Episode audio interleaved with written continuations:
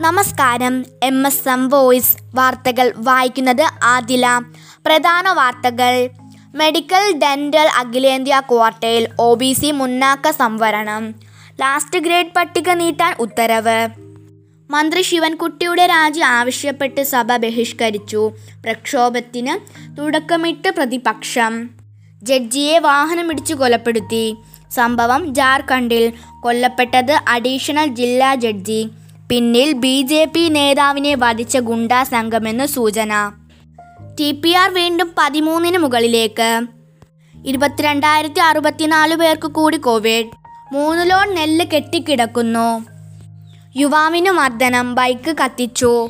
ഗാർഹിക പീഡന കേസുകൾ സമൂഹ മാധ്യമ ഉപയോഗം പുതിയ വില്ലൻ. വി. ശിവൻകുട്ടിയുടെ രാജി ആവശ്യപ്പെട്ട് K P S T A ധർണ. മുപ്പത്തി മൂവായിരം ഡോസ് കൂടി എത്തി വാക്സിൻ ക്ഷാമം പരിഹരിച്ചു. ഒ ബി സി സംവരണം സ്വാ- സ്വാഗതം ചെയ്ത് എസ് എൻ ഡി പി യോഗം. വ്യാജ അഭിഭാഷക സ്വന്തം രേഖകൾ സൂക്ഷിക്കാതിരിക്കാൻ ഇടപെട്ടത് തന്ത്രപൂർവം. ഖാദിക്ക് മുപ്പത് ശതമാനം വരെ വിലക്കിഴിവ്.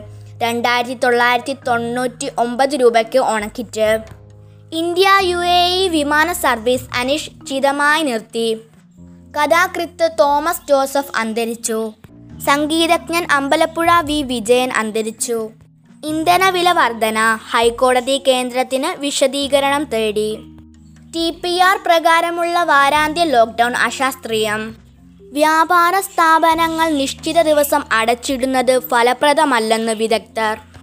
പ്രഥമ ദൃശ്യമാധ്യമ ലൈഫ് ടൈം അവാർഡ് ശശികുമാറിന്. ഉന്നത വിജയം ഉയർന്നു. പ്ലസ് വൺ പ്രവേശനത്തിന് ആശങ്ക. സ്വാശ്രയ ബി എസ് സി നഴ്സിംഗ്. ഈ വർഷം ഫീസ് വർധനയില്ല.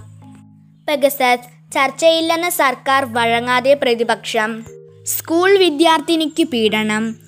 ഡിവൈഎഫ്ഐ പ്രവർത്തകൻ അറസ്റ്റിൽ. പരാതി നൽകിയതിന് വീടിന് നേരെ ആക്രമണം.